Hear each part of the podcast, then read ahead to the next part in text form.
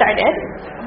Thanks for coming out in the rain. Nice to see everybody. Um, so we had left off last Tuesday in the middle of this um, very wonderful midrash in Pirkei Rabbi Eliezer about um, Avram going to visit Ishmael after he sent him off. Does anybody need a copy of it? I one from we were looking at last week.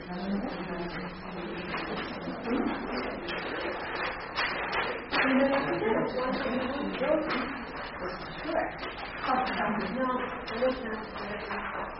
If you have this, if you have this worksheet from last, oh, no, this is two.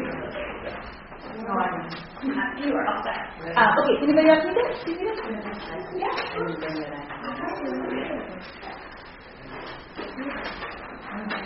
Um, okay, so just to sort of remind us where we were, if you remember, um, Yishmael had uh, at the beginning of the Midrash gone and found a wife for himself from Arvot Moab, and the woman's name is Aifa, and actually there are some other manuscripts where it's Aisha, which we'll talk about in a little bit. In a little bit. Um, we're told that three years later, Abraham decides to go and visit his son Ishmael.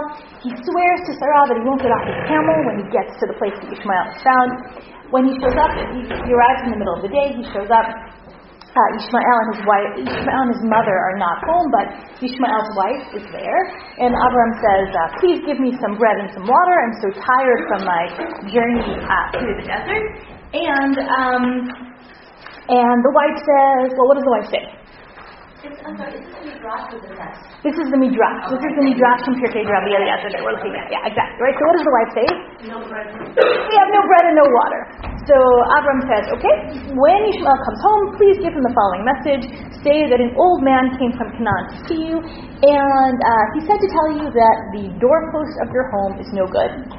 And then Abraham leaves, and Ishmael comes back, and uh, his wife gives him this message, and what is Ishmael's reaction? Right, he divorces the wife. Um, a couple of things I think are interesting, even just about the message, right? Why, why do you think Avram doesn't identify himself? Why doesn't he identify himself? He just says an old man came from Canaan to visit Ishmael, as opposed to saying, you know, tell Ishmael that his father was here. Maybe he did, Avram didn't like her, and then she backtracked, oh, you're his dad, come in, come in, and then this way, you know, Mhm. The message got through, you gotta get rid of her. Yeah, right. So maybe she'd be less likely to give give over the message if she knew that it was Abraham, or maybe she would behave differently.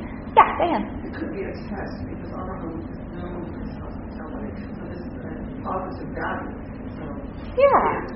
Right, it could be that all along the reason why Avram doesn't want to identify himself is that he's interested in how she'll treat a stranger. He's not so interested in how she'll treat his father in law. He wants to see, you know, if a stranger came by, how would she treat them? Because for him, the way that one treats strangers is really important. And so he wants to evaluate that about her, and so that's why he's kind of going undercover.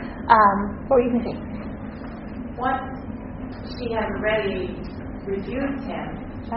he could still reveal his identity and say, I caught you out, and then leave the situation hanging, and then who knows what she'll do before Ishmael comes home. She'll clear out or Right. retaliate in some way. Right. So this is a way to sort of make sure the message gets to Ishmael in like a in a in as straightforward way as possible. I totally think so. Um, I also think it's interesting to think, to think about. You know, why does Abraham not wait for Ishmael to come home and tell him himself? Right. Why do you think he leaves? Didn't Sarah, Sarah tell not to uh, stay? Well, Sarah said, "Don't get off your camel." Right. So it could be practical. Just only so long you can stick around if you can't get off your camel. It's true. That could totally be right. So that might be one reason. Um, yeah. not very hospitable, so why would he want to Uh, okay, she's not very hospitable, so it's hard to just sort of hang around outside waiting, right? That could be also, yeah. It could be a critique of Ishmael that he married such a woman. Ah, it could be a critique of Ishmael, and so maybe Abraham doesn't really want to see him if he's married to such a woman, right? That could be also. Yeah, I think all these things could be. I think it's also perhaps possible. Well, let- let's keep going. I will suggest something, but let's keep going bit. Okay, so that's the first. That's sort of the first paragraph over here in the Hebrew, and if you're following along in the English, it's pretty much exactly the middle of the paragraph in English. Okay, at the top of the next Hebrew paragraph. Again, does anybody is anybody else missing a copy? I do have a few more here. Don't have it with me. Okay, great.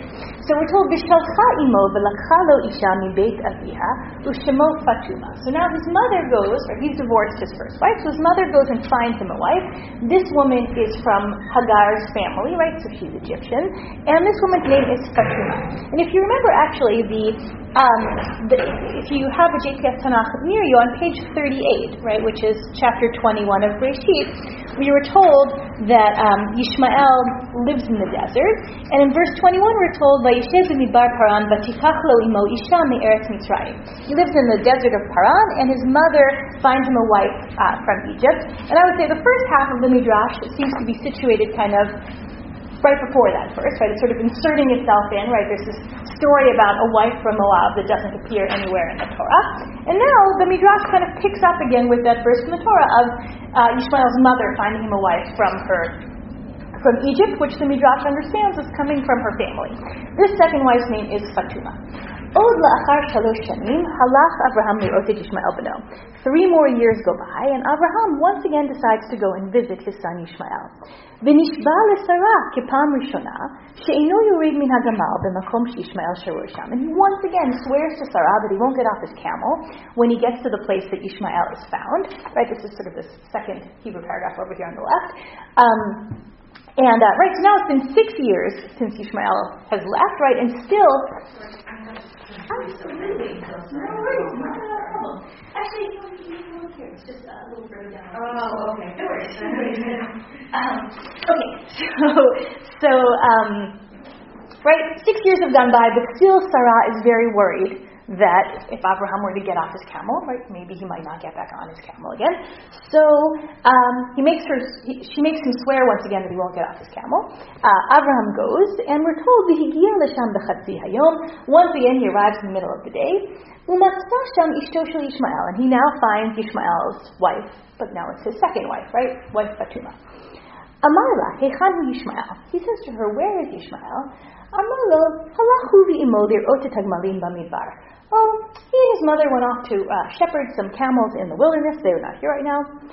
Amar, Amarla, ma'at lechem u'ma'at mayim, ki aifa nafshi miderech. So he, Avram says to the wife, Please give me some bread and some water because I'm tired from my journey. And so she takes some bread and some water and she gives it to him. V'haya mitpalel b'fnei HaKadosh Baruch Hu al mino. So Abraham now, uh, Amad could either mean that he actually stands up, right? He gets off his camel, perhaps violating his oath. But Amad also sometimes, just means to sort of to be still, right? He sort of kind of stays in place, and he prays to God on behalf of his on behalf of his son. And suddenly Yishmael's home becomes full of all manner of great blessings. Uh, and then he seems to leave, right? He doesn't wait for Yishmael. Ukishaba lo. When Yishmael comes back, his wife tells him what happened, right? This man came, I gave him some bread and some water. Suddenly our house was, you know, filled with all these great things. Ve'yada Yishmael sha'ad achshav rachamei. And Yishmael knows now that all along his father's mercies have been with him. As the verse from Psalm says, as a father has mercy on his on his children. Right, the sense is that Abraham still feels towards Ishmael like a father, and he's uh, he's loved him all along. And that seems to be sort of the main point of this midrash, right? That even though Abraham has sent Ishmael off, and we don't in the text hear about him speaking to him ever again, um, really all along Abraham loves him, and um, I think that I would say that that seems to me to be the overall point of the midrash. But it's interesting to think about how the midrash tries to get to that point, right? What you know, given that the author wants us to know that Abraham really loves Ishmael, right? He hasn't turned on him; he really cares about him. Um, it's interesting to think about how exactly this midrash gets crafted to make that point. Um, uh, so I, I, think a few things are interesting about it. One is that it seems to me to be very much modeled on uh, the description in the Torah of how we know that Abraham loves Yitzchak. Right? How do we know that Abraham cares about Yitzchak?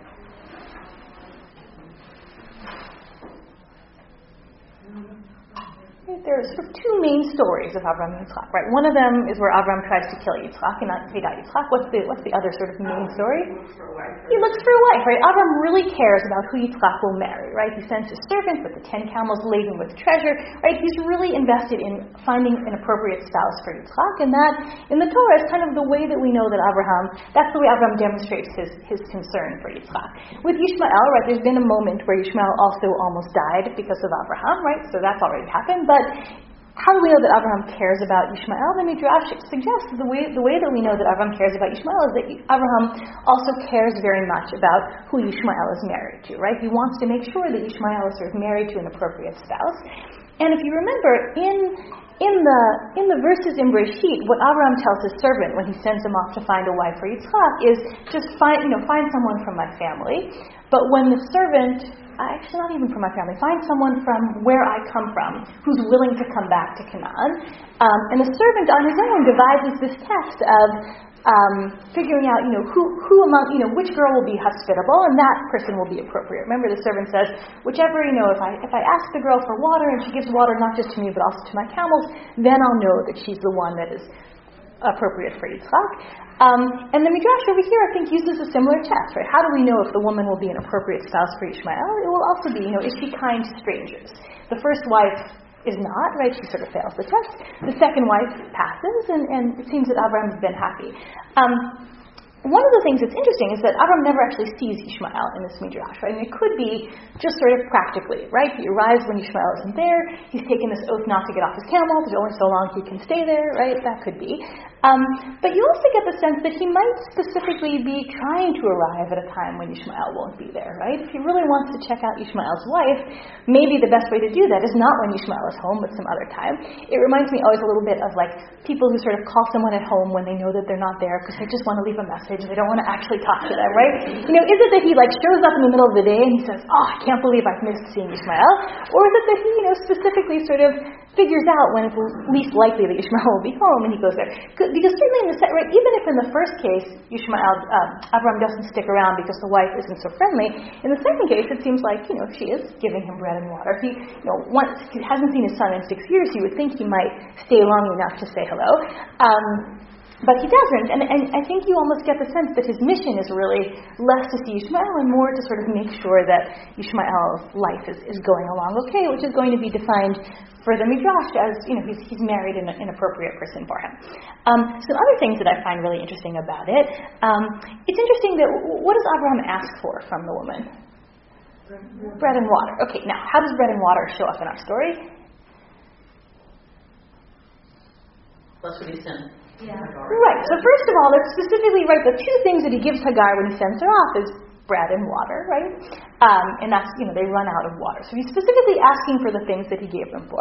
But if you remember, the first wife in the story is from Moab, and Ammon and Moab are very famous in the Torah for, for specifically for not offering bread and water to the people of Israel as they're traveling through the wilderness, right? The reason why we're told Lo Yavo, um, Moavi Hashem. The reason why uh, men of Ammon and Moab are not supposed to be able to marry or join the people of Israel is specifically because the things that they don't offer Israel as they're traveling are bread and water. And so the Midrash, I think, you know, when it's looking for an example of inhospitality, you know, it makes sense that the first wife should be from Moab because she is the one who doesn't offer bread and water, and that is the thing that uh, that is not offered. Actually, also another thing that's interesting when Abraham first greets those three angels who come to visit him, the first thing he offers them also is bread and water. Afterwards, he gives them a lot of other things. He gives them meat and butter and so forth, but in the beginning, he just offers them bread and water. So it seems like that is kind of the core hospitality, right? Offering bread and water. Uh, Abraham does that. The second wife does that. The first wife doesn't, and Moab doesn't. So you know, you sort of have these lines of you know the people who are hospitable and the people who are who are who are not hospitable. Um, Another thing I think is interesting about it are the, the women's names, right? The first wife's name is Aifa or Aisha. The second wife's name is Fatuma. Um, these are names that are um, important within the, the Muslim tradition, right? Aisha is one of the wives of Muhammad, Fatima is one of his daughters. Um, and a lot of people think that one of the ways that Pirkei de Rabbi Eliezer, the, the authorship, is, is assumed to be in a country that's under Muslim control, partly because of sort of moments like this in the Midrash, where the names that are given are specifically names that resonate with Muslim culture.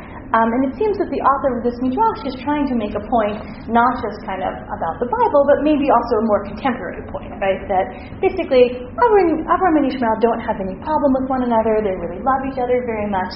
um, you know, for whatever reason, you know, because of Sarah, Yishmael needs to go away, but it, it, it's not because of any um, falling apart of Abraham and Ishmael's relationship. And one way to sort of signal kind of this contemporary message is by giving these wives kind of names that resonate with Muslim culture, even though the first wife is actually not so good, right? Aisha, she's not, not a great character over here. Um, one more thing that I wanted to say about this Josh, which is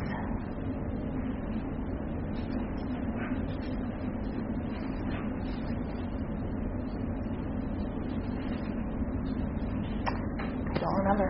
Sorry, yeah. Um, I'm sorry, can you, Mhm. Ms. Lee, Sure. to mention the issue of the doorpost? What, I mean, it's very sort of cryptic here. you know, so Oh, absolutely. Doorpost is no good, it senses wiping away. Yes, that is a great point, and that is actually. Excellent point, and that was totally related to the thing that I had forgotten. So thank you so much. So right, he he remembers. So he gives the first wife this cryptic message of your doorpost isn't good. Your doorpost seems to be code for your wife, right? The wife being sort of the mainstay of the home, so your doorpost is no good. Um, it is interesting. It, it's interesting to me that Yishmael not only immediately understands the code, right? The wife says, An old man came from Canaan to see you and said, Your doorpost isn't good. And Yishmael immediately understands that A, the old man is his father, and B, the doorpost is referring to a, a negative opinion of the wife, right? So that's interesting to start with. It's even more interesting to me that Yishmael immediately acts on his father's advice, right? Yishmael could say, Look, you know, you sent me off into the desert. I almost died there. I haven't heard from you for three years. You come to visit me. You don't even stay long enough to actually see me. And the only thing you can tell me is that you don't like my wife, right? Yishmael could just easily kind of totally discount his father's advice, right? And yet, in, the, in this midrash, Yishmael immediately understands what his father is saying and takes his advice to heart and acts on it right away. You get the sense that Yishmael feels really connected to Abraham in this midrash, right? He wants to do what his father thinks is, is good for him. Um, another thing that's interesting is that it seems that Yishmael on his own, this is relating to what Diane said before, Yishmael on his own um, maybe is somewhat at fault for, for choosing this inappropriate wife. But by that same note, Hagar very much comes out very positively, right? She is the one who's able to find the appropriate spouse, right? She's the one who goes and finds Ishmael, this lovely wife who is very hospitable. Um, and this is actually part of Pirkei Rabbi Eliezer's general um, uh, approbation of Hagar, right? In Pirkei Rabbi Eliezer, the, the wife that uh, that Abraham takes after um, after Sarah dies, Keturah, the Midrash over here will understand as being Hagar, right? Because her her blessing, her, not her blessings, her deeds are as pleasant as, as the Keturah, as the incense. So um, Hagar throughout Pirkei Rabbi Eliezer is seen very positively, and this I think is one more example of that, right? He is the one who is able to find the, the correct spouse for him. Um, it might be that you know there's a general distrust of people, men finding their own wives. Maybe it's always better if a parent or someone else does it for them. Yeah. So, I mean, when we say check your door doorpost, what we think of is mezuzot. You Uh-huh. know, there are no mezuzot there. Mhm. And if you go, uh, according to what you said about the names and, and trying to relate it Uh-huh. to the times, well, if mezuzah is not good, then you have um, problems in the house. And if you change your mezuzah, then you have brachot, and then they will brachot after they change the way. So, Ah, that could, yeah, that could be also good. That could, but I think I think it is a very specific. I mean, Ishmael seems to understand it as being very much about the wife, right? Because Abraham Abraham can't say, tell Ishmael when he comes home that an old man came and said you're no good, right? Because then she wouldn't give the message over. So it kind of has to be like a code that she won't understand, but but he will. But that is interesting, I guess, to the extent that we think of mezuzot as being really important and connected to the peace in the home. I think there is a sense that what happens at the threshold of your home is important, right? You know, are you welcoming to people who come across your threshold? You know, what? Given that the thre- given that the doorpost is kind of the division between the inner life and the outer public life, it makes sense that that would be something that people are concerned about, both in terms of the status of the mezuzot and also in terms of the way the people on the inside of the house kind of interact with the people on the outside world. That that makes a lot of sense to me. Yeah. Um, Abraham is also setting the bar lower Mhm. for Ishmael's wife because when both Lot and Abraham earlier are Mhm. visited by strangers, they don't wait for them to ask, Mhm. Can you give me something? They just immediately jump up and say, Oh, you're here, let me wash your feet and let me give you food. So you know, technically she should, as soon as this guy shows up, she should have said. So that's interesting. Although if you remember with the servant, when he finds Rivka, Right, his right. whole deal is, I'll ask her for some water, and then she'll offer more things, right? It was a spring, so it wasn't your house. I, I Yeah. thought that also, but it's a little different. There's a lot of people there Yeah. shows up at the spring, as opposed to someone shows up at your at your, at your door. Yeah, I think, I mean, that is totally true. I think it's possible that it is a little bit gendered, though it might be that it was inappropriate for, might have been thought of as inappropriate for women to sort of like stand outside and call people in, but if they were specifically asked for something, they were supposed to respond. I'm not sure, but it, it, it makes sense to me that there might have been a sense that like the woman who would sort of stand at her doorway and flag people in might be a little bit more suspect. Although that is exactly what Yael does for Sisera, and she's very much praised for doing that, right? Remember in the story in uh, the book of Judges when um, the general Sisera is on the run, Yael stands at her doorway and she says, Suroilai, right, come to me, and then she uh, then kills him. But, Yeah, I mean, it's a scene where he'd already asked for her husband, and right. he's not here. Your husband's not here, but come in and have something. Right. You came all this way and he's not Yeah. here, have something to do. Yeah, that's true, right? Maybe he is kind of helping her out by giving her, like feeding her the question that will then allow her to And answer. Still doesn't do it. Well, in the second case she does, right, right, right. In the first case she doesn't. And not only does she not do it, but when he says there's something wrong with your door code, she doesn't even ask. Right. Huh? What? What are you talking about? Right, She doesn't care. right. Yeah, it's also funny because you imagine that Ishmael's probably living in a tent, so this whole image of a door code is sort of interesting also. Like, it's not totally clear to me. Maybe it's like the stake over the, you know, that holds up. I don't know. Interesting. Yeah. The ending is very, very positive, um, and it shows um, Ishmael's reaction to knowing that his father has blessed him. Mm-hmm. Up until now, we don't know what's happening to Ishmael. And I mean, this is Midrash, but it may be a comment on what the relationship will be, so that in the end, when Abraham is dies, Mm-hmm. that both his sons who have a relationship with him Mm-hmm. at that point share with him.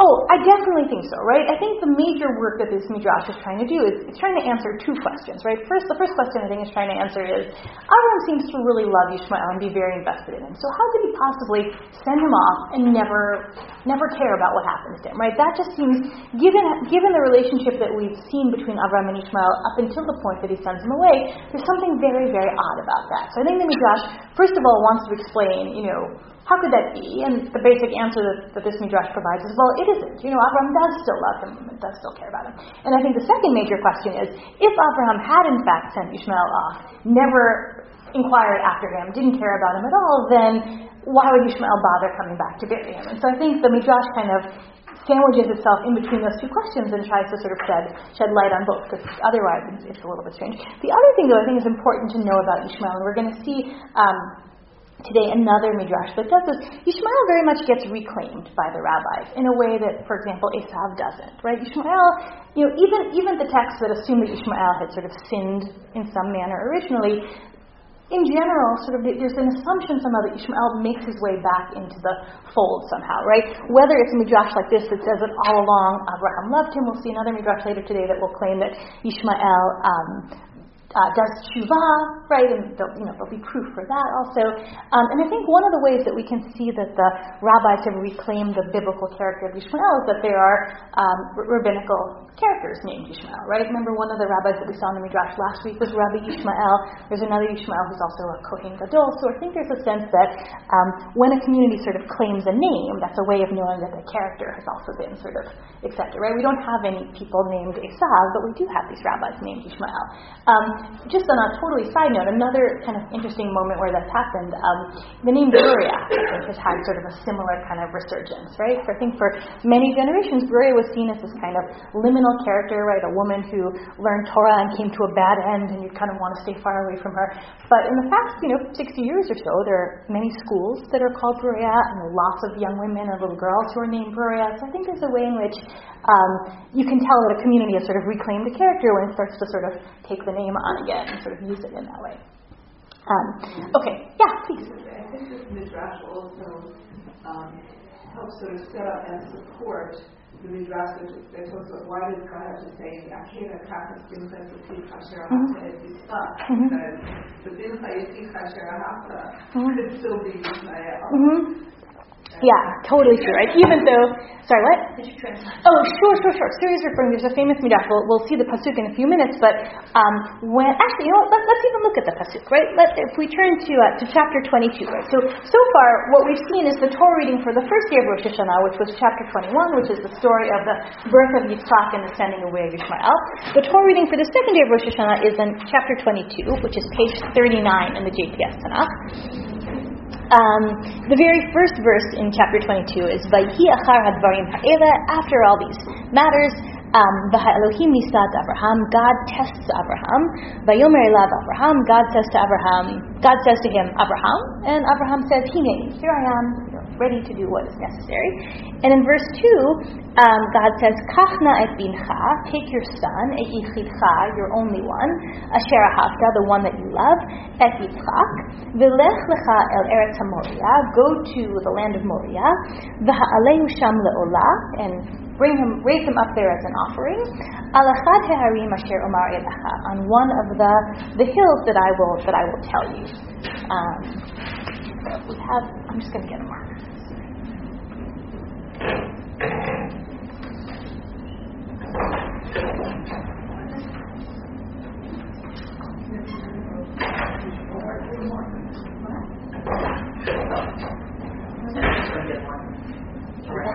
marker.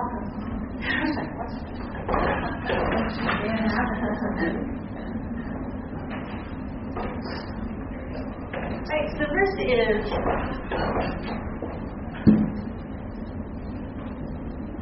not take your son at Yichidcha, your only one, Asher Ahavta that you love.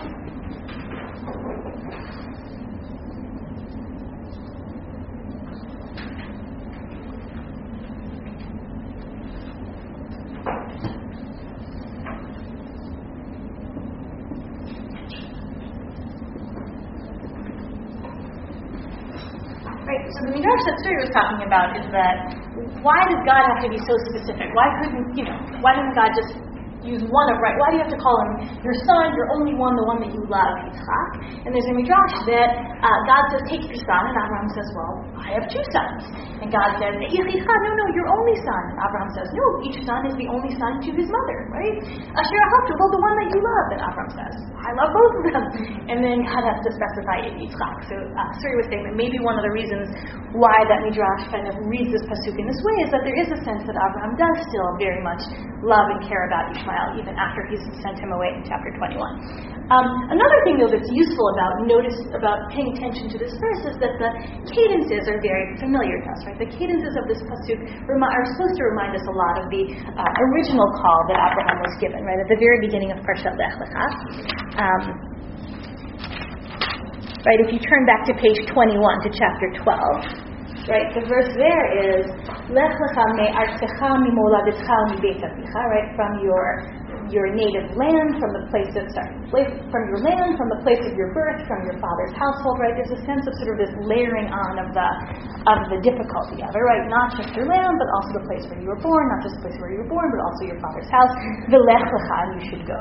And here too, there's kind of a layering on of the difficulty, right? Your son, your only one, the one that you love, Yitzchak. The language of lech lecha appears in both places, right? You should go. There's a sense of an important journey. Um, and in both cases, the journey is to somewhere that's kind of not specified specified, right? In chapter 12, it was um, El Haaretz Asher Eka, to the land that I will show you.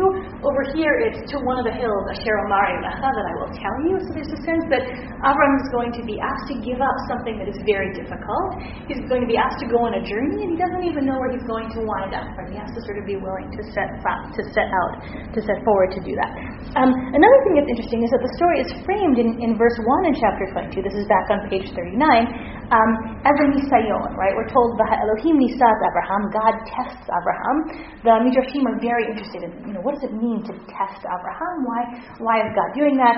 Um, there's one Midrash that says, well, uh, the point of the test is that people might say, "Oh, the reason why Abraham was so uh, was such a good guy was that he had so many good things, right? You know, if I was showered with blessings the way Abraham was, I might also be a really righteous person." And so uh, the Midrash in Bereshit Rabbah says the nisayon is really not, it's not so much for Abraham himself, but it's to make him into a nace, to make him into sort of a banner by saying, look, you know, look, Abraham didn't have it easy, he had to do many difficult things, and yet he still remained really righteous. Um, so different midrash that says actually it's like a um, it's like a flax worker. You know, you sort of you beat the flax to make it be better, and so God sort of tests Abraham to sort of give him a chance to shine also.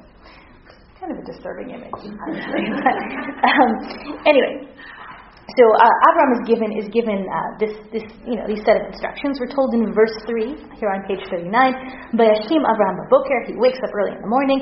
Vaychabosh et chamaro. He gets his donkey ready. Uh, Vayikach et shnei narav. He takes his uh, two servants with him. Yitzchak beno. Vayivaka seolah. Vayakom vayelech el hamakom asher He gets everything ready. He takes the wood. He takes his son, and he goes to the place that God tells him. Um, in uh, verse 4, we're told, Bayom HaShlishi, on the third day, Vayisa Abraham et Einav, Abraham looks up with his eyes, uh, Vayar Tamakom Merachok, he sees the place in the distance, right? At the, right, he somehow, he knows that this is the place that God wants him to go to. Um, in verse 5, he tells the two servants, Shivu lachem you stay back here with the donkey, Va'ni v'hanar nelcha we will go uh, over to there, we'll, we'll worship and we'll return. Um, many midrashim uh, read a lot into this verse as well. They say, why does he say Nelcha ad Ko? We'll go until Ko, until there. Uh, the midrash says, Abraham is hinting to God that Abraham remembers God's promise to Abraham of Ko Zarecha, right? Your, your descendants will be as many as the, as the stars. Um, and so Abraham is basically saying, God, you know, you promised me all these descendants, you know, how are you asking me to kill my, my, my only remaining descendant?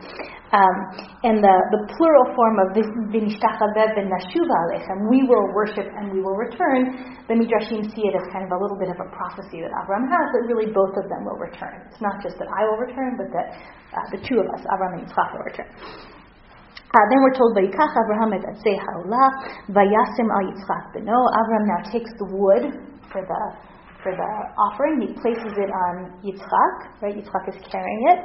Um, the Midrashim here too, there's actually this very evocative one. The Midrash Rabbah says that Yitzchak carrying the wood um, is kizeh sheto'en sluvo b'ktefo. It's like a person having to carry the cross on his back, right? A person who's about to be crucified having to carry his own cross. That's what it's like for Yitzchak to have to carry his own wood for his own death. Right? A very kind of crazy image, right? Um, and uh, uh, Abraham takes the, the, fire with him and the, the knife, and the two of them go together. Uh, in verse 7, we're told, Vayomer Yitzchak el Abraham aviv, Vayomer avi. So now Yitzchak speaks to his father Abraham, and he says, My father. And Abraham says, Hineni b'ni, I'm here, my son. And Yitzchak asks a good question. He says, Hine ha'esh v'ha'itzim v'ayeh haser Here's the fire, and here's the wood, but we're missing the animal for the sacrifice. Um, soon we'll see there's a midrash that will will look very closely at the wording of that verse also. Um, Abraham responds to his son and he says, Elohim your Elo haselo. Uh, God will show the animal for the sacrifice, my son. The two of them walk together, right? The Midrash will understand at this point that Yitzchak really knows what's going on, right? It's true that Abraham doesn't say to him outright, you are the animal, but the assumption is at this point, Yitzchak understands. Right? The truth is, a lot of the story kind of depends on how old you picture Yitzchak as being. Right? If you picture Yitzchak as I don't know, a six year old, he might not understand from this, right? He might just think like, okay, we'll find the animal as we go. Um, if you think of him as an adult, then you assume that he does understand what's going on. Um, many of the Midrashim are very invested in having Yitzchak be older for that reason, right? There are these Midrashim that calculate his age of being 37 at the time of the Akedah, and you can see why, right? If it's a story about an elderly man and a 37 year old young man going together, there's a sense that Yitzchak has a lot of agency and sort of choosing to be a part of this. If you picture Yitzchak as a six or seven year old, it becomes a lot more disturbing, right? Then it doesn't seem like he has any idea what's going on or any ability to to resist.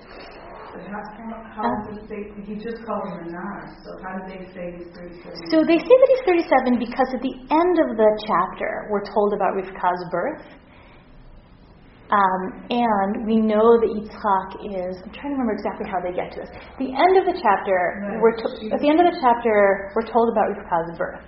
We know that Yitzchak is 40 when he, when he marries yeah. them, and we know that. Right. and we know that Sarah is 120. That must be it. We know that Sarah.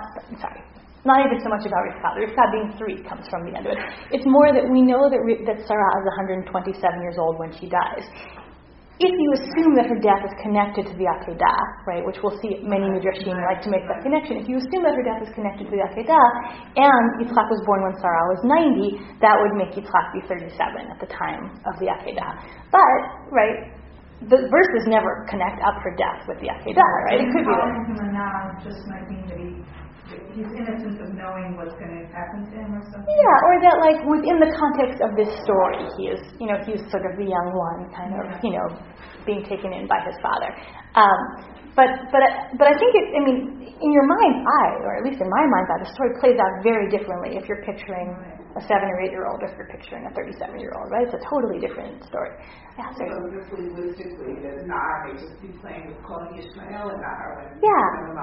Ishmael. So it's kind of- Right, and and even in the Ishmael story as well, right? The sense is He right. might be older.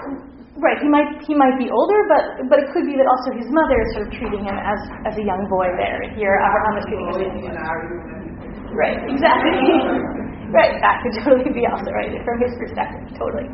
Um, okay, so the two of them walk together. In verse nine, we're told, "Vayavo el asher amar Elohim." They get to the place that God has has told him. Vayiven shem Abraham et hamizbeach. Abraham then builds an altar. Vayaruch et ha'itzim. He uh, sets up the wood. Vayakod et yitzchak beno. He binds Yitzchak. Vayasim oto al mizbeach mima'al ha'itzim. He places Yitzchak bound on the mizbeach on top of the wood. Vayishlach Abraham et yado. Abraham now sort of sends forth his hand. Vayikach et ha'ma'achelet v'shchot et beno. He takes the knife in order to slaughter his. This is the moment of high drama.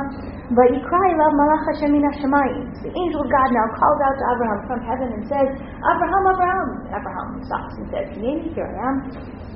And uh, in verse 12, the angel says, Al tishlach yadcha hanar. Don't send forth your hand against the boy. Va'al ta'as lo me'umah. Don't do anything to him at all. There's actually a great midrash over here that says, how come the angel says, Al tishlach yadcha hanar? Right? What happened to the knife? Right? Why is the angel saying, don't put your hand against, you know, don't lift your hand up? Shouldn't the angel be saying, don't don't move that knife.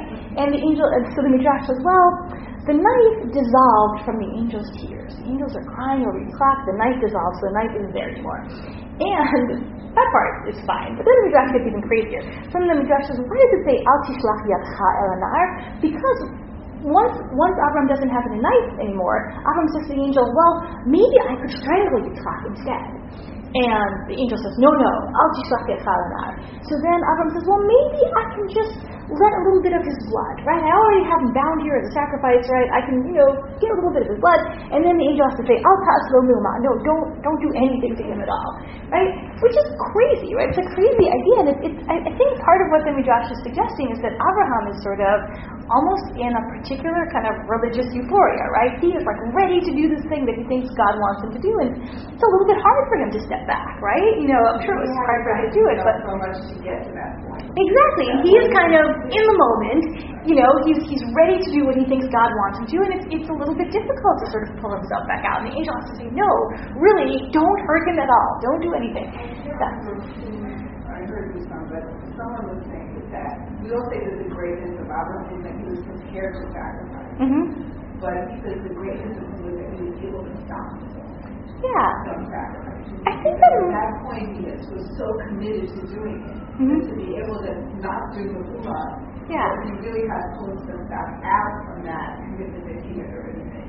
Yeah, yeah, that makes sense to me, right? It, it, you know, it, it, I think that's often the case, right? Sometimes with things that are very hard to do, it, it then becomes hard to not do them also if you're like, if you work so hard to get to the point of doing them. Yeah. I was disturbed by this story Mhm. because sort of the epitome of the horrible things that pagans did was to Mhm. sacrifice their children. If you could pick one thing that was probably the most horrible thing was Mhm. child sacrifice.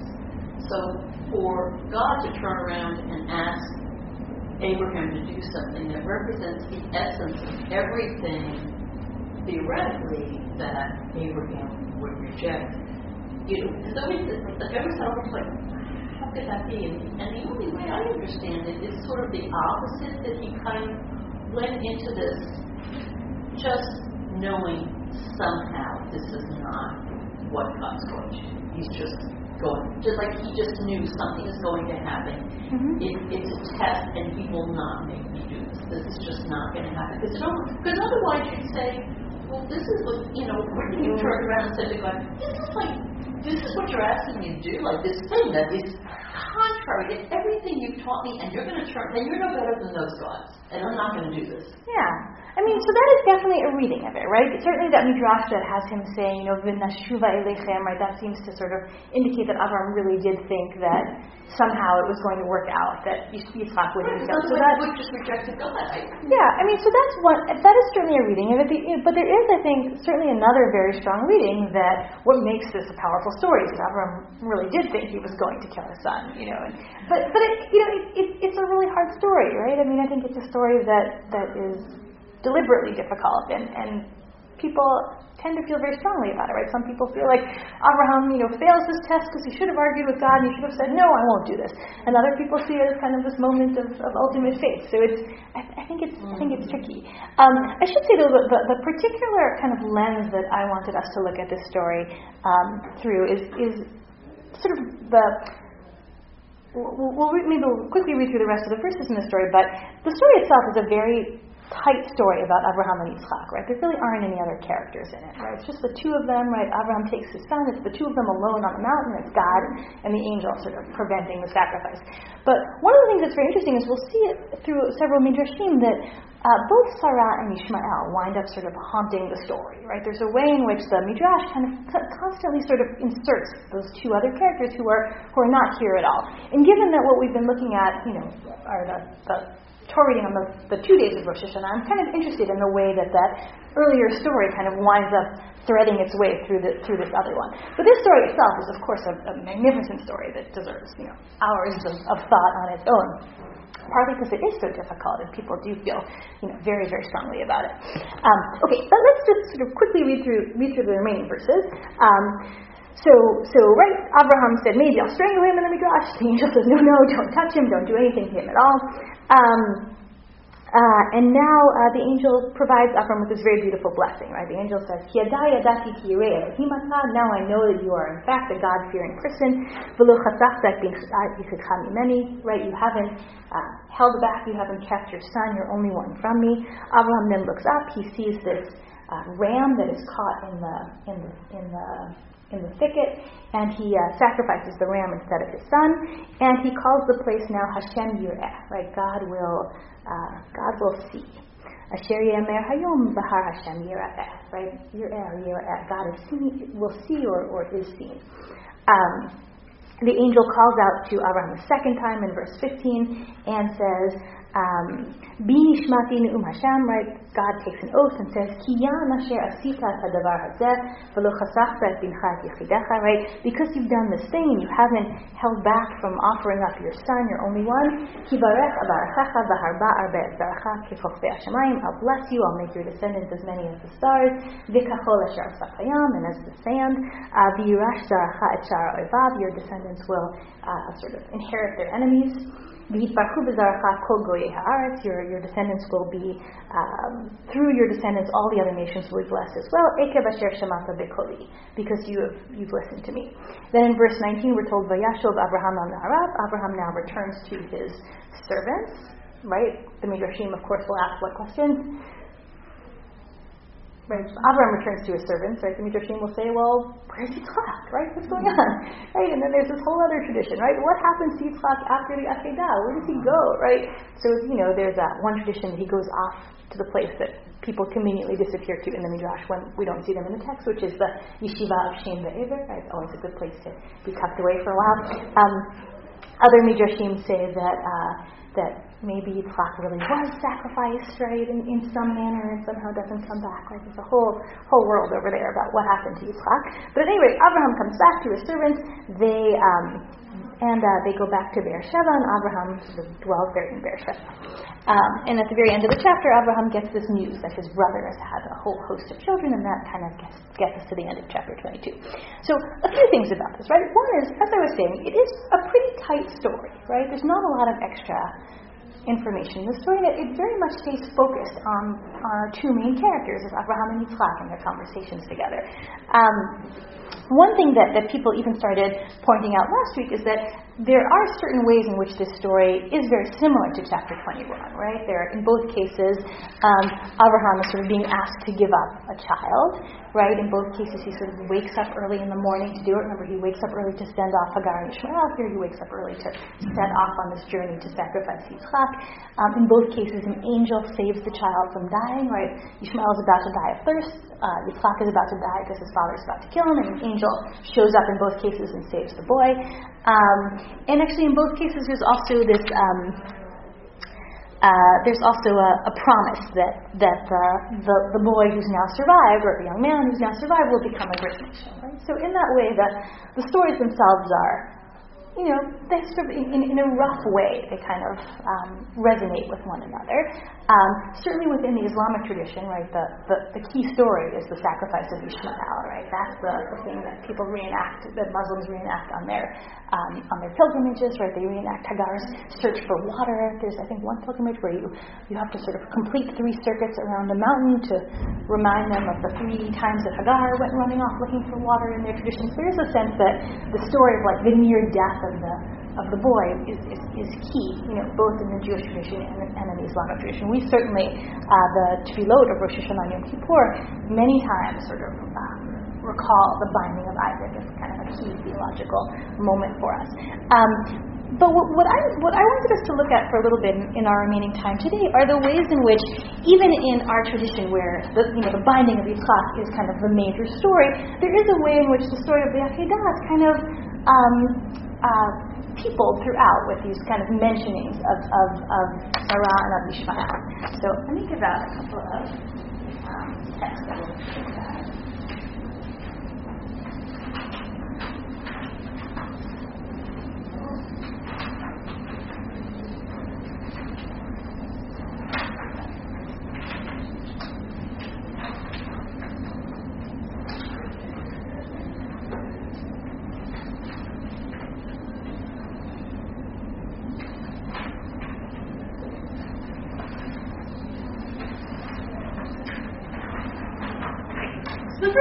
here is a midrash from Reshit Rabbah. Reshit Rabbah, again, is, is, a relatively early midrash. It's usually thought to have been put together at around 500 or so CE um, in the land of Israel.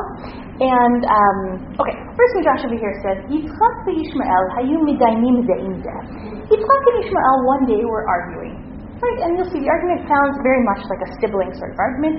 Ze amar, ani chaviv mimcha, shemalti liyudim One of them, in this case Ishmael, said, actually, I'm better than you because I was circumcised when I was 13 years old. Ze amar, and the other one, Yitzchak, said, no, no, ani chaviv mimcha, I am better than you, shemalti yamim, because I was circumcised at eight days.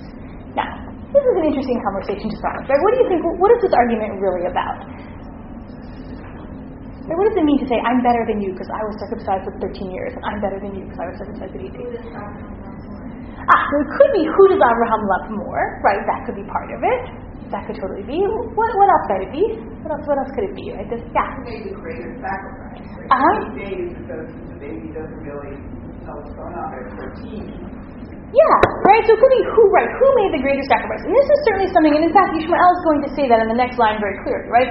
Amarlo Yishmael, this is the, the second line over here. Ani chaviv shaliti velo machiti. Actually, I'm better than you because at 13 I could have resisted and I didn't. But you, Yitzchak, you were a little eight-day-old baby. You had no choice and no agency, so clearly I'm better. So the argument that I'm better because I was circumcised at 13 is a little bit easier to grasp, right? Because I had a say in it and I submitted to it, I agreed to it. I think Yitzchak's argument, though, is kind of interesting, right? Why would it be better to be circumcised at eight days? Well, so that, that is certainly true, but, but why, why would Yitzchak be able to say to Ishmael, I am better than you because I was circumcised at eight days? Right, certainly from the experience of the person being circumcised, we would definitely agree that. God's commandment. Yeah, exactly. And so I think that maybe what Yitzchak is saying to Ishmael is not just I'm better, but I am clearly the intended son, right? I am the covenantal child because I got my circumcision when it was supposed to happen, right? You know, God said that babies should be circumcised at eight days old. I was the first one to get the circumcision at the appointed time. And so therefore, I'm really the one, I'm really the better one. And the better one here means like the intended heir, right? The covenantal son. Um, and I think that's where the, the fight becomes a little bit more loaded, right? It's not just about kind of who has more toys or you know, who's kind of, you know, the dad's favorite. I think it's also about like who's the real child, right? Which I have to say, I think in a lot of families is, is often the undercurrent of an argument, right? Who's the real favorite? Who's the real child of the family? And here, uh, this is what this is what Yitzchak and Yishmael are arguing about. Yishmael says, "I'm really the better one. I'm the most preferred one because I made choices, right? I." Had the opportunity to resist and I didn't, and you did not. And Yitzchak's counter argument is, well, no, I'm the I'm the intended one because I'm the one, I'm the fulfillment of the promise, right? God said children should be circumcised at eight days old, and I'm the one who, who got to live that. Um, right, Ishmael, though, now is more clear, right? He says, No, I could have resisted and I didn't. And Yitzchak, you get the sense, is sort of stopped by this, right? He doesn't really have a good counter argument because it is true, right, that 13 year olds have the power to make choices and resist in a way that eight day old boys can't. And so Yitzchak doesn't have anything to say back to Ishmael. So instead, we're told, Amar Yitzchak. At that point in time, Yitzchak sort of said to himself, alai hakadosh baruch Hu. If only God would reveal God's self to me, li echad me'ivarai. If only God would reveal that self to me and say, you should cut off one of your limbs. So in that case, I would not delay. I would do exactly what God said. Amar Kodesh Baruch Hu, Al God says, actually, in the end, I will, in fact, ask you to sacrifice yourself, and you will not hold back. You will not. You will not delay to do it. So there's, I think, two things happen over here that are kind of interesting. One is that you do get the sense that there's almost like a one-upsmanship between Yishmael, Yishmael and Yitzchak. Each one wants to sort of suffer more to prove their loyalty to God, right? Yishmael says, look, it was harder for me. I was 13, first of all, and I knew the pain, exactly as you suggested, and also I had the ability to resist and I didn't. And Yitzchak feels kind of bad about that. He wants to be able to show that he also would do the same thing, but he's already circumcised. So what can he do? He says, Oh, if only God would ask something bigger of me, I would do it. I would cut off one of my limbs. And God says, Well, you know, you will be asked to make this. I'll give you the opportunity to do this. Um, so, so two things I think are, are, are, worth noting over here, right? One is that there is a sense that um, in order for Yitzchak to sort of be proven as the true child, it seems like we want him to be willing to sort of suffer in the way that Ishmael does, right? And I think that's true not just in terms of the different dates of the circumcision, but also there is a sense that if in the chapter before Ishmael almost died, right, there's almost a sense that Yitzchak is going to need to have something similar happen to him in order to sort of be proven in some manner. And also, I think there's a sense that there's something very difficult in the story about Abraham choosing to sacrifice his son without Yitzchak really agreeing verbally at all to it. And so one way that the Midrash kind of finesses that is by having Yitzchak say, oh, I would do this, you know, and then in that way it's, it's almost like Yitzchak is giving his, his, his agreement to it. Um, but, but I think that to start with, this Midrash kind of sets up the binding of Yitzchak. It's somehow a response to Ishmael's story, right? There's a sense that Yitzchak also wants to show that he's willing to sacrifice everything in, you know, in a way that will sort of be similar to Ishmael, if not, if not more so. Um, the second midrash over here is also from Reishi Rabbah. This one actually um, already takes place as, as Abraham and Yitzchak are traveling to the mountaintop where, where the, the binding will happen. So we're, we're told over here in source number two, Balu Samael Etel Abraham Avinu. Samael is the, uh, the evil angel, right? Another name for Satan. He comes to Abraham and he says to him, Ma Saba, Ovadet Libech, right? Grandfather, old man, have you lost your heart, right? Have you lost, you know, all feeling? Ben shnitan lecha lekuf shana, the son that was given to you when you were 100 years old, at holech v'shachato, you're going now to slaughter him, right? Have you lost your mind, right? What are you doing? Which is really a fine question, right, to be asking. And Abraham responds and says, Almanat came, even so, I'm going to do it, right? Even if it seems crazy, I'm going to do this. Um, Amarlo, so now uh, Samael slash Satan says to him. Right? He says, "Look, Abraham, you think this is going to be the last of the tests, right? If you do this, God's just going to make it even harder for you, right? You, how long can you keep this up, right? If you, um, if God tests you again after this, are you going to be able to do that as well, right? In other words, don't think it's just this and then you'll be done, right? You know, the more you do it, the more God will test you, and so who knows what you'll have to do after this? And Abraham says, "V'yeter al right? Even more so, I'd be willing to do, right? Whatever God asks me to do, even more. It's hard to imagine what will be more than this, but even more than this, I would be willing to do. So now Satan says to him, Limachar omer Well, if you kill Yitzchak today, maybe tomorrow God will turn on you and say, Abraham, you are a shofech damim, you're a spiller of blood, you're a murderer, right? And therefore you'll be liable for, for murder, right? Because here you are killing your son, right? How do you know that God won't tell you that this was the wrong thing to do, right? How do you know that this is really what God wants, or that God won't still hold you responsible for killing Yitzchak? And Abraham says, I'm not king, even so, I'm going to do it. Once Satan sees that he is not achieving any effect with Abraham, he instead decides to go and uh, try to dissuade Yitzchak. Amarlo, ma brad alufta holechu l'shochtecha. He says, "Oh, you poor son, are you, your father is going to kill you." And Yitzchak says to him, "I'm king. Even so, I will go." Amarlo, in Cain, kol otan haparkaziyot asat imech. So Satan now says to him, well, if you're killed by your father, all those fine garments that your mother made you, right, because she loves you so much, the Yishmael sane de yurta. Who's going to get all your nice clothes? Yishmael, the one that your mother hates. He's going to inherit them. Right? This is a tricky thing to say, right? You know, if you're not here, right, then Ishmael goes back to being the heir, and all all the love that your mother has for you that is kind of shown by all the, the beautiful garments that she's made for you, they're all going to go to Ishmael. And now the Midrash says this very interesting line. It says, Kad lo te'o mila te'o palga. Sometimes if a word is not fully effective, it's a little bit effective, right? Palga means sort of halfway, halfway effective right?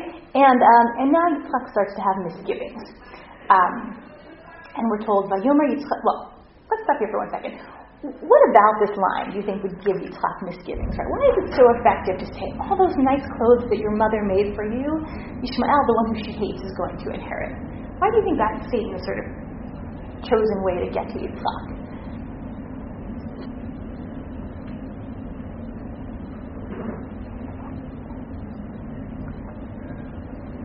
Has a vested interest in his success too. He can't just discount her. He looks at her maybe for sustenance, and uh, mm-hmm. he's got an interest in, in preserving what she's she's molded him. She's done for him. Mm-hmm. given him stuff.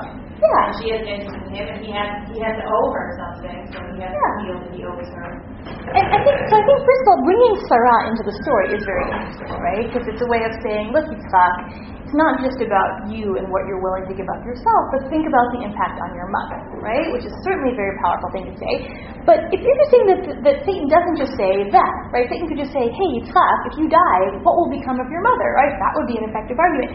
There's something slightly different in saying, all those nice things that your mother made for you, they're going to go to Ishmael, who she really hates, right? Which is, I think, a different sort of argument, right? It's not just think about your mother. I think there's this sense that there, the kind of lingering kind of one one-upsmanship that we saw in the first midrash, right, where there's a sense of rivalry, right, where you know Yitzchak really wants to prove himself even more than Ishmael, right. Over here, there's a sense of well, one way to frame the Akedah is that you are you are really you know sacrificing yourself even more than Ishmael did.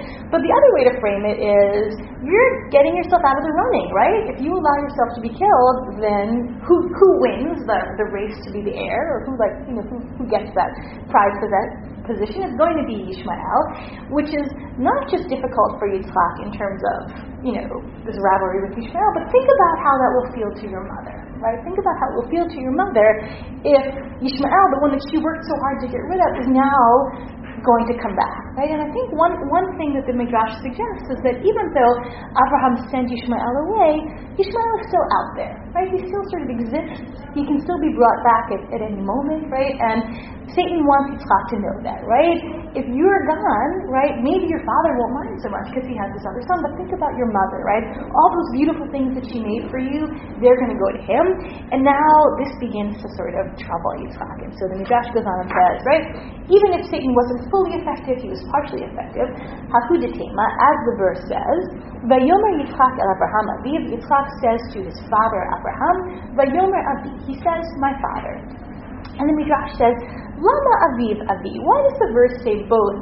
Yitzchak said to Abraham, his father, my father. Right? Why is it emphasizing the father relationship? The Midrash says, Kidei sheitmale alav rachamim. Yitzchak wants his father to have mercy on him, right? Yitzchak has misgivings. He's not willing to say, no, I won't do this, but he, he wants to try to get his father to reconsider. So he says, my father, hoping that now Abraham will say, what am I doing? I can't possibly kill my son, right? We should change our minds about this. Um, and so he says to his father, my father, so that his father will have mercy. And then he says, Hine ha'ish v'ha'itzim, right here is the fire and the wood. Know, where's the animal for the sacrifice? And as soon as Abraham hears Yitzchak asking this question, Abraham's response is, Yatzaf zig arbe. May he be drowned, the one who sort of provoked you, right? Abraham sort of has a sense that Satan's been after Abraham, and now he's also been after Yitzchak. So he says, you know, basically curses Satan that he should be drowned. But then he says to Yitzchak, Mikol makom Elohim yer elo In any event, though, God will show the animal that God um, that you know for the sacrifice. Love, and if God doesn't choose another animal, sel b'ni. You, my son, will be the animal for the sacrifice. Right? It's a reading of right. The verse, if you remember, was Elohim yir elo hasel b'ni. God will show the animal for the sacrifice, my son. And the Midrash would breaks it in half and says, God will show the animal for the sacrifice, and if not, the sacrifice is my son. Right? You, my son, will be the animal for the sacrifice. And the Midrash ends by saying, the two of them walk together, right? So now, according to this Midrash, Yitzchak knows that he will be, right, it's quite possible that he will be the you know, he will be that which is sacrificed. And yet still they walk together, zeli shchot v'zeli shachet. One of them to slaughter and one of them to be slaughtered. And just, you know, the Midrash wants to wants us to know that Yitzchak is, is still agreeing despite this. Um, but I thought it was very interesting that when the Midrash tried to imagine, right, what would be the weak link, right? Where, what would be the, the pressure point that, that the Satan would really be able to push on? It wasn't the it wasn't the argument of Avram, what are you doing killing your son that you waited so long to have? And it wasn't, you know, um, people or God will call you a murderer afterwards. And it wasn't even telling Yitzchak that he himself was being slaughtered. It was something about Yishmael getting the fine garments that Sarah made for, for Yitzchak. That was kind of the, the pressure point. And you get the sense that, that um, I think this is one of the other moments where you, you see that in the Midrash, even though the story of Akedah Yitzchak is very much about Abraham and Yitzchak, Yishmael is kind of in the background, and Sarah is as well. And the sort of dynamic of Sarah trying to sort of promote Yitzchak by getting rid of Yishmael kind of is, is, is in Yitzchak's mind over here, right? Because Yitzchak realizes that if he were to die, Yishmael might be called back, and what, what, what would that mean for Sarah? That you know that all of her hard work and all the beautiful things she made for her son would now you know go go go to Hagar's son Yishmael. Um, and, and we see that, you with, with Yaakov, he indicates the favorite son, mm-hmm. clothing, and so this clothing goes to Ishmael, indicates his favorite. Oh, absolutely, absolutely. It's, I mean, it's a little bit clearer with Sarah because she only has one son. Right? It's not even that she has to sort of show that it's Yitzchak as opposed to somebody else, but the way that you demonstrate favor, right, I think is exactly by you know, creating very beautiful things. Yeah, totally. I mean, I remember, so I was the first grandchild in my family, and my grandmother knit all these sweaters, and I remember, like, she would tell me very proudly about the, right, the way that you sort of, you know, one of the ways that you can show that you really love somebody is, is by clothing them in, in a way that demonstrates that. Absolutely. Okay, so these first two midrashim kind of a little bit sort of hint at the presence of Ishmael and Sarah there. By far, though, the most famous connection of, of Sarah with the story of the Akedah is the sense that Sarah dies because of the Akedah, right? In the verses, we don't see that the at all, right? In the verses, you have the Akedah, and then in the next chapter, chapter 23, there's a report that Sarah has died. But there's a very, very famous, long-standing tradition that somehow Sarah's death is intimately connected to the Akedah and is, caused by the Akedah. Here are sort of two versions of it, right? Source number three on this page is also from Pirkei de Rabbi Eliezer. This is chapter 31 of it. We're told, Ukisheshav Abraham mehar hamoria. When Abraham returned triumphantly from, from Har Moriah, you know, from the binding of Isaac. Chara aposho Samael. Samael, the evil angel, gets very angry. Shira'ah shalu al tabiyado ta'avat libo. Because this evil angel realizes that he was not effective in fulfilling the desire of his heart, which was livatel korbanu shel Abraham Avinu, which was to sort of uh, cancel or, or destroy Abraham's sacrifice, right? Samael wants to thwart the bind, wants to thwart the sacrifice of Isaac, wants to get Abraham to say that he's not going to do it. When, when he realizes that he has not been successful, he gets very angry.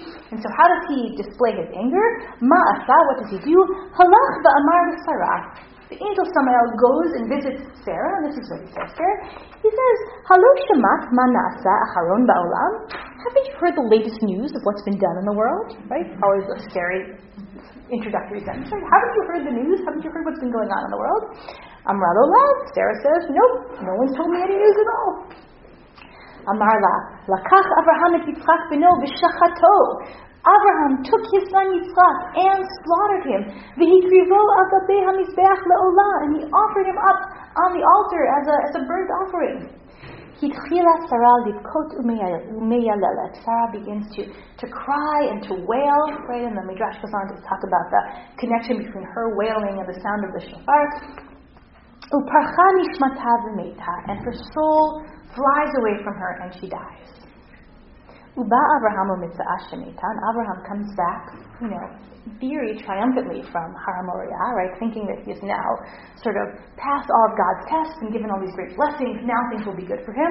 And what does he discover when he comes home? He finds that Sarah has died. Umehechanba, right, because the um, in uh, chapter 23, we're told that when Sarah dies, we're told, Vayavo Abraham lispod Sarah v'likota. Abraham comes to, to mourn for Sarah. And the Midrash says, Mehichanba, where did he come from? Mehar Moriah. He came from, from Har Moriah, from Mount Moriah, where the binding of Isaac happened. Shinemar Vayavo Abraham lispod Sarah v'likota. As the verse says, he comes to, to mourn for her and to cry for her. So, a couple of things I think are very interesting about this, right? One, one is that you do get the sense that um, that uh, on the one hand, right, the sacrifice of the binding of Isaac is a, is a triumphant story for Abraham, right? He passes the test, he gets this great blessing, right? But it seems that the ultimate tragedy of the story, right, in this midrash is the death of Sarah, right? He doesn't, right? It's not, no one emerges unscathed from the story, right? And the character who sort of most bears the brunt of the Akedah is the one who isn't even mentioned in the story at all, right? The story doesn't mention Sarah even once. It's all about Abraham and Yitzchak. But in the world of the of the midrash, the person who really kind of suffers the most over here is Sarah, right? And in this story, she suffers in a very straightforward way, right? Basically, Satan lies to her. He lies to her. He says, "Hey, you know what happened? Your son was killed by your husband."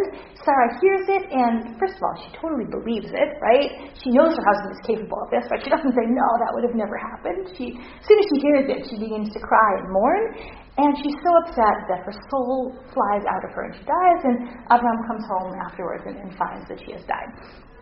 Um, so yeah, so you know, basically Satan has lied to her. She thinks that Yitzchak you know, has been killed by Abraham, and so and so she dies. And so the what what might have been a very kind of happy ending to the story kind of becomes much more dark, right? You know, there isn't a good ending if Sarah has, has died as a result of it.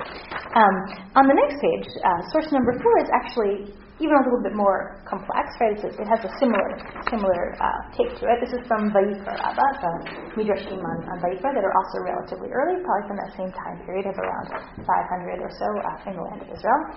Um, this is actually part of a Midrash that has to do with um, the death of Aaron's sons. And the Midrash begins actually by God asking, You think you're going to be happy in this world? Even the most righteous people aren't happy. And it sort of describes uh, two, two stories. One is the binding of Isaac leading to the death of Sarah, and the other is the, in theory, triumphant day when the Mishkan is uh, is erected, and, Abraham, and Aaron and his sons bring sacrifices, and his two oldest sons die. And so, so This is kind of part of that, that, that story over there. Um, this particular passage begins over here in source number four. Natalat Yitzchak beno v'he'elatu harim v'horidog baot. Right? So Avram takes his son Yitzchak, he leads him up mountains and down hills right? There's a sense, there's a whole journey, right? They're going up and down, they're traveling together. Uh, eventually, he uh, brings him up on top of one of the mountains. Ubanam Mizbeach, he built an altar there. V'sider etzim, he arranges all the wood. V'arach ma'aracha v'natalet hasakin alav l'shochato. Right? He arranges the wood, he prepares the altar pile, he takes his knife in order to slaughter Yitzchak. V'ilulei na'ana alav min hashamayim, v'amar lo al tishlach yadcha, kfar haya nishchat. And were it not the case that the angel called out to him from heaven and said, Don't, you know, don't harm this boy, don't stretch your, don't lift your hand against the boy, Yitzhak definitely would have been killed, right? There's a sense that Avram is being very deliberate, right? He travels up and down, he does all the different actions, he is ready to kill Yitzhak. He would not have hesitated, he was totally going to do it, and had the angel not stopped him, he definitely would have killed him. Another Midrash says, came. Know that this is true. Know that it's really the case that Avram actually would have killed Yitzchak. How do we know this? Because once Yitzchak comes back from the Akedah, he goes to his mother, and his mother, Sarah, says to him, where were you, my son? I haven't seen you in a while. What were you doing? Where were you? And Yitzchak tells her, Nitalani Abba. Father took me, Vehelani Harim, Bahoridani Baod. He like took me up mountains and down, you know, down valleys and uh, and you know, took the wood and arranged the wood and put me on a pile and almost killed me. And um, and when he gets to the end of the story, now clearly the story ends with him being alive, right? Because he's there telling her this story. When he gets to the end of the story, she says to him, "Vai al ravuta, woe to you, the son of a, of a, of a sad or hapless woman. Ilulei malach min kvar hayita shachud. Had the angel of God not appeared just then, you would have been killed. Is that really what happened?" Amarla, he says, "Yeah, that really is what happened, right? I, I almost died. It was crazy." באותה שעת צרחה שישה קולות כנגד שש תקיעות. At that point in time, when Sarah hears that Yitzhak was almost killed, had it not been for this last-minute intervention of the angel, he would have died. She cries out six cries, כנגד shesh תקיעות, that are uh, that are related to the six blasts of the shofar. Amru lo hispika ligmor kadavar ad shemeta. She didn't even manage to finish the sixth cry, right? She was still wailing when she died. Hahuditema, as the verse says, Vayavo Abraham Yispot Sarah Kota. Abraham came to mourn for Sarah and to cry for her. Umehechan Ba, where was he coming from? Rabbi Rabbi Simon Amar Mehar Hamoria Ba. He came from uh, from Har Moriah, from the end of the, the binding. Yeah. Very geographical discrepancies with all of this because they come down and Abraham goes running off to Beersheba, mm-hmm. which is one direction. Sarah dies mm-hmm. in the bush, Well, she might have died in Beersheba. It's not clear where she is at the point that she dies, right? Um, no, well, we know that she's buried in Kiryat Arba, but we don't. We know that she right. We know that she's buried in Marat Machpelah, but it's not clear whether Abraham has sort of transported her there. But it's not clear where she is at the point that that he di- that she dies. Really? Yeah. Oh no, it does say Kiryat Arba. No, I'm so I'm sorry. You're totally right. You're totally totally right. I'm sorry. I'm sorry. You're definitely right. And yeah. Sarah right. Sarah in Kiryat. Yeah. Uh, this midrash goes has um, Yitzchak running off to his mother, mm-hmm. not to Beersheba. That makes sense. Mm-hmm. Where where did Yitzchak go? Yitzchak went to his mother. Right. Okay. But um, in terms of all of this happening in a timely fashion. Right. Yeah, no, it is tricky, right? It's tricky. Because Abraham goes, Abraham goes to Beersheba. Well, I guess, I guess Abraham goes to Beersheba, but maybe, I guess, I guess the Midrash would suggest that Sarah was in Kiryat Arba all along, and Yitzchak went to see her, and Abraham, and maybe that's why it just says that Abraham gets to Beersheba. It, it is a little tricky, right? It's a strange household. Yeah. very strange. But no, and it's also strange because if the verses say that he goes to Beersheba, then why do these Midrashim keep insisting that he's come from Har Moriah in order to, to mourn her? Yeah. I recall there being a very, very long Ramban at the beginning of Parshat Chayei where Ramban tries to piece through who is where at what point in time, because the verses don't match up in, in an easy way. I guess you could say that he's, you know, coming from Har Moriah might mean that he's coming kind of from the experience of Har Moriah, but maybe physically he's coming from Beersheba. Right, that could be, and it could be then, I guess that would be the way you'd work it out, right? You'd say Yitzchak goes to see his mother. If you wanted this midrash to really be juxtaposed with, you know, to juxtapose the death of Sarah with right after the Akedah, you'd say that Sarah was in Kiryat Arba. That's all one problem. Mm-hmm. Where, where did Yitzchak? Right, where did Yitzchak go? Clearly, he went to his mom, right? He just want to see his dad after totally. Um, anyway, one thing that's very, I mean, a couple of things are very interesting about, about this midrash, right? Again, you get the sense that kind of the main tragedy of Akedat Yitzchak is, is its is, is its impact on Sarah, right? That Sarah cannot survive this, right?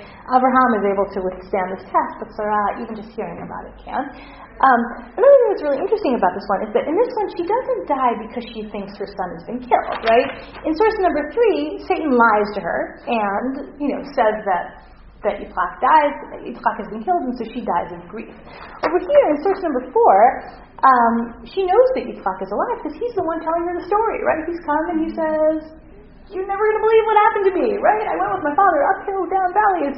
He set up all this stuff. He was about to kill me, and if the angel hadn't said not to, I would have died. But the angel did say that, and, and he didn't die. And yet, the fact that this kind of almost happened is enough to um, is enough to kill Sarah, right? And Avivah Zornberg speaks very beautifully about this midrash. She kind of talks about, I think her phrase is, she talks about kind of the vertigo of something that the, the, vertigo experience of something that almost happened, right? Sometimes there's a way in which knowing that you came very close to something terrible is as kind of destabilizing to your sense of the world as the thing actually happening. Um, um, and, and she talks about reading once a story about uh, two children who were playing with an arrow, with a bow and arrow, and one of them accidentally shot the other one, and the arrow kind of hit the child in such a way that like it sort of lodged like very close to the windpipe, but somehow didn't, right? And she, so when she read that story, she she got kind of dizzy, right? But the sense of like this terrible thing, you know, almost happened, and just very closely was was averted. I remember um, I remember reading. She, so uh, she has an essay about this midrash and about this idea of vertigo in. Um, I don't know if you guys have seen it. There's a very lovely book of essays um, about the Torah readings of Rosh Hashanah by uh, um, an assortment of women scholars. I think it's called Beginning Anew. Don't know if you've seen. If you haven't, it's worth looking at. They're very interesting. So her essay in that book is specifically about this, and I remember reading it um, on that Rosh Hashanah right after September 11th, um, when it seemed that a lot of people had stories of I was almost there, right? I, I, was almost there. Normally I'm there at that time of day, but I didn't for some reason, or I, normally I get off the train and go that way. But and and I think there is like a something crazy about this. I mean, we understand that when terrible things happen, that that is, is a cause for great grief.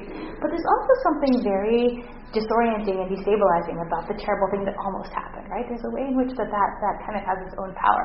Um, and Avivah Zornberg reads this midrash in that way, right? There's a sense that Sarah is, is as kind of thrown off by the fact that it almost happened as if, as if it actually did happen. That's one way of reading it. The other way of reading it is maybe she's saying, my husband almost killed you? Is that really kind of the way the world works, right? It might even just be that that knowledge itself is enough to, um, you know, to, to, to be to make her lose lose herself in that way. Yeah. To say, it, it, it, gives her a flash of an image of Abraham. Mm-hmm. That might be terrifying to her. Yeah. Not just the event itself, but that he was capable of that. Or that, that God would do that. Uh, or God, right? God, this is the God that we're worshiping and creates such a capricious Right. Yeah. Yeah. That could be. Totally. Totally. Yeah. But I got ruled by the image of the guy being 37, Mhm. and now at 37, I have a totally different picture of this, where if he's younger or if he's more influenced by his father, but his father can't physically bind Mhm. him if he's not agreeing. His father Yeah. can't physically put him on the altar if he's not. Yeah. So it's a whole new picture to me. Yeah, totally. I mean, I think that's why the Midrash likes very much to have him be 37 because it gives him so much agency. It means that he is totally agreeing to this. He's part of this, right? Otherwise, So this happen. 37 year old who has consented to be a part of this ritual to Mhm. come and tell his mother, look at the ritual I just Yeah. intended to be a part of. I don't Yeah. maybe that took a rough. Yeah, no, that that could be also. That could be also. I mean, also, I mean, you have to think. Right, this story is really such a tragedy for Yitzhak. Right, he's coming home to sort of be comforted by his mother after this very scary experience, and then it turns out that the news that he gives her, you know, actually is the thing that causes her to die. Right, there's something terrible about that also. Um, okay, uh, one last source over here, source number five. Um, this is one of my favorite Gemaras. I don't know if you guys have seen it, uh, but if not, I'm excited to get to share it to you. Um, towards the end of, of Avram's life, we're told, "Hashem beirach et Avraham bakol." God blesses Abraham with everything. And the Gemara is interested in what, what does it mean, bakol? What is this everything that, that Abraham is being blessed with? So, my bakol, says the Gemara. What, what is bakol? What is this everything? Um, Rabbi Meir Omer, Shalo Haitalo Bat. What is the great blessing that Abraham had? That he didn't have a daughter. Daughters are just trouble, right? So he was blessed with wealth, he was blessed with sons, and he was blessed in that he did not have a daughter. That's Rabbi Meir's opinion. Rabbi Yehuda Omer, Shahaitalo Bat. Rabbi Yehuda says, no, no. What does it mean that Abraham was blessed with everything? It means that he had a daughter, right? Because you can't possibly be blessed with everything if you don't have a daughter. And so he says it must be that the blessing in all things was Shahaitalo Bat, that he did in fact have a daughter. Acherim Omrim, others say, Bat Haitalo Abraham, Ubakol Shema. Abraham in fact had a daughter, and the daughter's name was Bakol, right? And so when the verse says, God blessed Abraham with everything, right? It's not with everything. It's, the verse says, God blessed Abraham Bakol. It means God blessed Abraham with Bakol, the daughter whose name was Bakol, which is also an interesting take on it. Yes, um, now the Gemara goes on to say, Devar acher. Other people say that no, it's not about daughters, right? It's not about having daughters, not having daughters. What does it mean that God blessed Abraham with everything, right, in all ways? Shalom marad Esav bi'amav, right? What does it mean? It means that Esav, even though later on Esav rebels and becomes kind of a bad guy, it doesn't happen during Abraham's lifetime, right? So what it means to be blessed in all ways for Abraham is that during his life, his family is, is doing okay, right? His grandchildren are good, both are both of them are good, upstanding young men, and Esav only goes astray once um, once Abraham dies. In fact, there's another there's a midrash in Breshit Rabbah that specifically links up Esav's going astray with Abraham's death, and that Abraham dies in that midrash, and Esav says, "What? Even my righteous grandfather could die? Forget it. This world is you know not worth you know it's not set up in a good way," and that's when he goes astray. But here it's just that uh, Esav Esav remains a good kid. He doesn't rebel during Abraham's lifetime. Devar another understanding of what it means for God to blessed Abraham in all ways, is she'asa Yishmael tshuva b'yamav. Yishmael repented during Abraham's life, right? The Gemara assumes that Yishmael had previously been a sinner, right? Remember we saw that famous Midrash in Breshit Rabbah that lists all the different possible terrible sins that Yishmael was doing, right? Maybe he was an idolater, maybe he was a rapist, maybe he was a murderer, but he has now repented and become good, right? He's sort of come, you know, become a good kid, and that is Abraham's true blessing in all ways, right? That both of his sons are um, are, are, good people. Um, how do we know that Ishmael did tshuva, that he repented during his father's life? Because the verse says in Genesis 25, "Vayikberu oto Yitzchak Ishmael banav," that Abraham, when he dies, is buried by Yitzchak and by Ishmael. And the Gemara is very interested in the order of the of the names over here, right? He's buried by Yitzchak and by Ishmael, his sons. Uh, right? Why does it say Yitzchak first? Uh, the Gemara says, well, Dilma derech chokhmatan kachashivruhu. Maybe the verse is just listing them by how wise they were, right? Yitzchak is sort of more wise than Ishmael, and so even though he was born second, he gets listed first. It doesn't mean that Ishmael is sort of making way for Yitzchak at all. It just means that the verse is choosing to list them in the order of their of their chokhmah, of their wisdom. And then the Gemara says, well, no, actually, because when Yitzchak dies, we're told, Vayikberu oto Esav Yaakov banav. His sons Esav and Yaakov bury him. My a derech. In that case, right, if in general the verses in the Torah list the sons in the order of wisdom, you would think that Yaakov should come before Esav, just like Yitzchak is coming before Ishmael. So rather, it's not that the verses are making choices about the order of wisdom. Rather, Rather, the fact that Yitzchak's name comes first means that Ishmael made way for him. Ishmael said, No, no, Yitzchak, you go first in the burial. And given that Ishmael is making way for him, Shmamina tshuva avad That must mean that Ishmael repented during Abraham's lifetime. Now, this is kind kind of a very loaded Gemara, right? But first of all, the assumption that what it would mean to repent is to sort of concede that Yitzchak is the true heir is an interesting idea about repentance, right? It almost reminds me in that uh, that midrash that we saw, right? Maybe the you know, might be that, you know, Yitzchak, that Ishmael's only sin was that he did not want to sort of claim Yitzchak as the primary son, right? He wanted the position himself. Remember, um, uh, I think it was was I think it was Rabbi Shimon Bar Yochai, right? He said, I have a positive reading of this. I just think that Ishmael, you know, said, why are you making such a big deal about Yitzchak? I'm really the, you know, the, the firstborn son. So here, right, according to this Gemara, what it means for Ishmael to repent is to sort of give Yitzchak primacy of place, to let him sort of go first in, in the burial.